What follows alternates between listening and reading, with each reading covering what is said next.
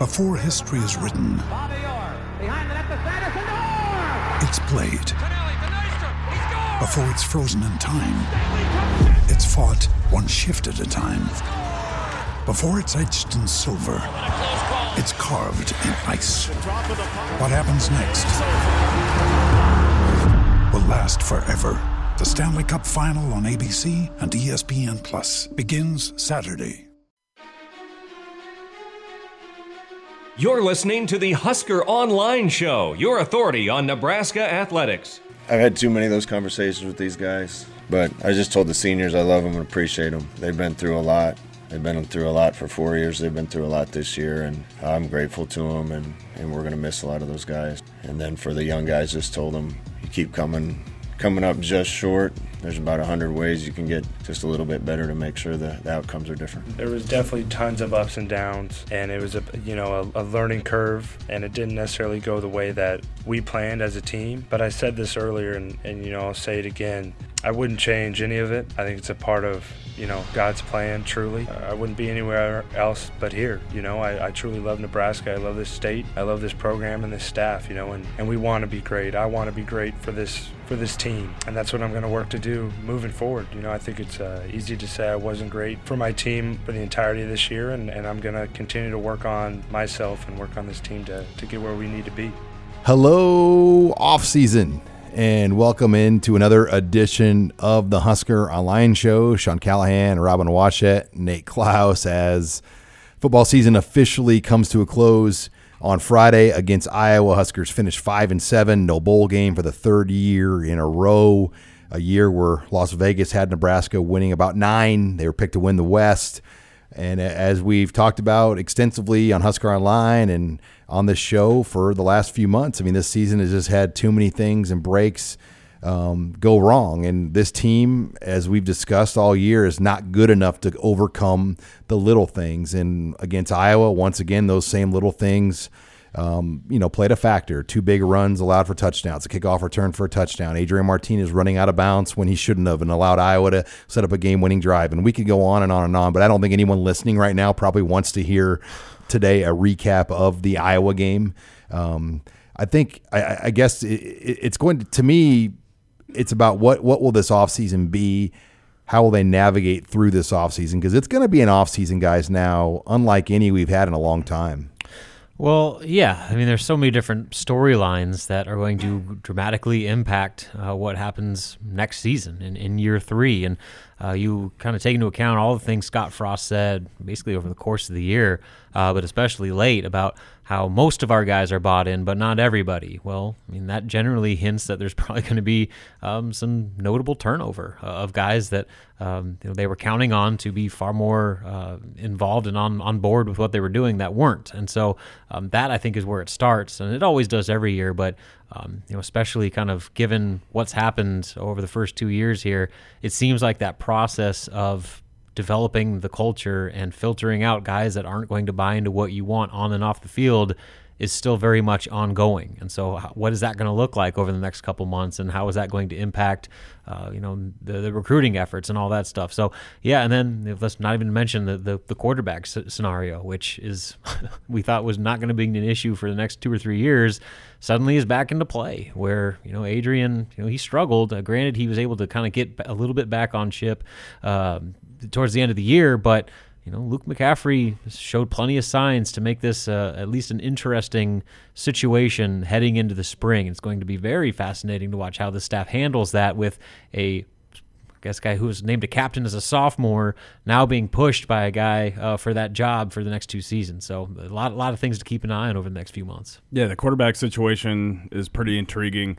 I'm looking at the big picture. Um, the leadership equation to me is is something that I'm I'm really um, interested in seeing how that plays out. I mean, you, typically want your your seniors, your fourth or fifth year seniors, being your your group of leaders on this team. But I think as the season wore on, it became pretty clear that there really was not a whole lot of senior leadership. So so now who who rises up and, and kind of takes the reins during the offseason? Is it a, a, a, freshman like Wan'Dale Robinson? You know, I know Cam Taylor Britt has been mentioned as, as someone who's who's you know a vocal guy or is a leader. I mean, where are these leaders going to come from, and, and is it going to be majority of younger guys that are kind of you know leading this team during the offseason? That's to me, I think that's one of the the bigger, you know, kind of big picture questions that I've got. And my thing, guys, too, when I look ahead to next year, I just think most people want to see some new blood and and shake up. Um, I, I think we've seen it too long at Nebraska where if you have a spot, it's really hard to get unseated. And I think people feel like, all right, if the young guys are so much better, I want to see some of these young guys unseat starters that have gone three straight years without going to a bowl game. And I think that that will be something a lot of people will want, will be looking for. Who will be the new guys that can step in and actually unseat people that maybe were underperforming starters in 2019? Yeah, all, all year long we heard about how many young guys were so close. They just needed to, to take that next step. Well, uh, the time will be now this offseason for, for these guys to make that jump and push for jobs and win starting jobs. Uh, and there's certainly a few uh, position groups off the top of your head that uh, there's going to be plenty of opportunity over the spring and fall camp for that to happen. And you know, with this, Frost is trying to get his guys in here, and um, you know, credit the the the, the seniors for going through all that they did to over their careers. But uh, now the page turns where you need your guys in place. You spent the last uh, two or three years assembling the roster the way you want it. Now it's time to give your guys opportunities to show what they can do. And um, you know, I think that there's going to be some intense competitions um, at several different spots, and uh, I think there's certainly some players that maybe didn't get a shot this year that are more than capable of inserting themselves into prominent roles, if not starting jobs, going into next season. I think it's become pretty clear that like that 2019 class is kind of the foundation of this team now all of a sudden. And and you know that's on one hand that's a good thing and on the other hand it's kind of scary that you've got that many kind of young guys that are kind of being looked at as as the future of the program. So yeah it'll be interesting to see how many of those young guys can can step up and, and kind of take the reins and and you know kind of put their foot in the ground and say okay well this is this is now my time or this is my spot now yeah, and you look at the defense. I mean, we'll, we'll, get into that more in depth, but six senior starters pretty much gone. The Davis twins, Darrion Daniels, Mo Barry, Alex Davis, and then Lamar Jackson.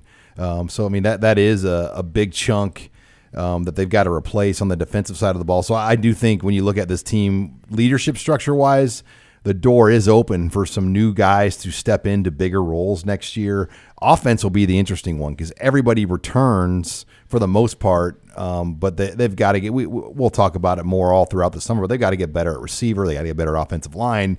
They've got to get more depth at running back. And obviously, the quarterback thing has to shake itself out. And and I know people want answers. I mean, I think people that that was our Nate and I were on a two hour RSS chat on Tuesday um, that you know could have probably went for three hours. Yeah. And I mean, everybody wants to know now: Will Martinez be unseated? Nobody knows that answer. Mm-hmm. Nobody knows right now, and we're going to spend a lot of time talking about that from now until September.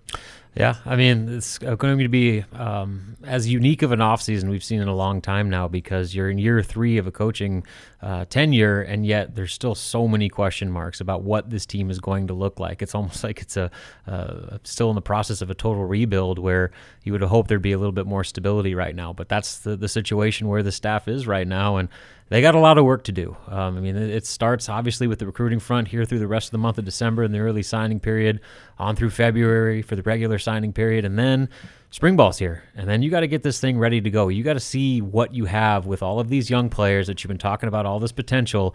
It's time for it to start to play out. And, you know, the, the competition that goes on over these next few months will ultimately define what this team is in year three. Yeah, the crazy thing is that's going to be here before we know it. I know. I know. Right now, after a disappointing season and no bowl game, it seems like forever away. But uh, I think that spring ball will be here before we know it. As, you know, as soon as recruiting kind of wraps up and everything, uh, next thing you know, uh, there's going to be a lot of competition during the spring. All right. Well, speaking competition, I want to talk more about Luke McCaffrey, Noah Vedral, and just that whole quarterback thing. How it was handled in the Iowa game. Just you know, playing three quarterbacks. It obviously didn't work out well in the end, um, and, and kind of where that position goes forward, and, and some big picture thoughts on Adrian Martinez. That's all next here. You're listening to the Husker Online Show.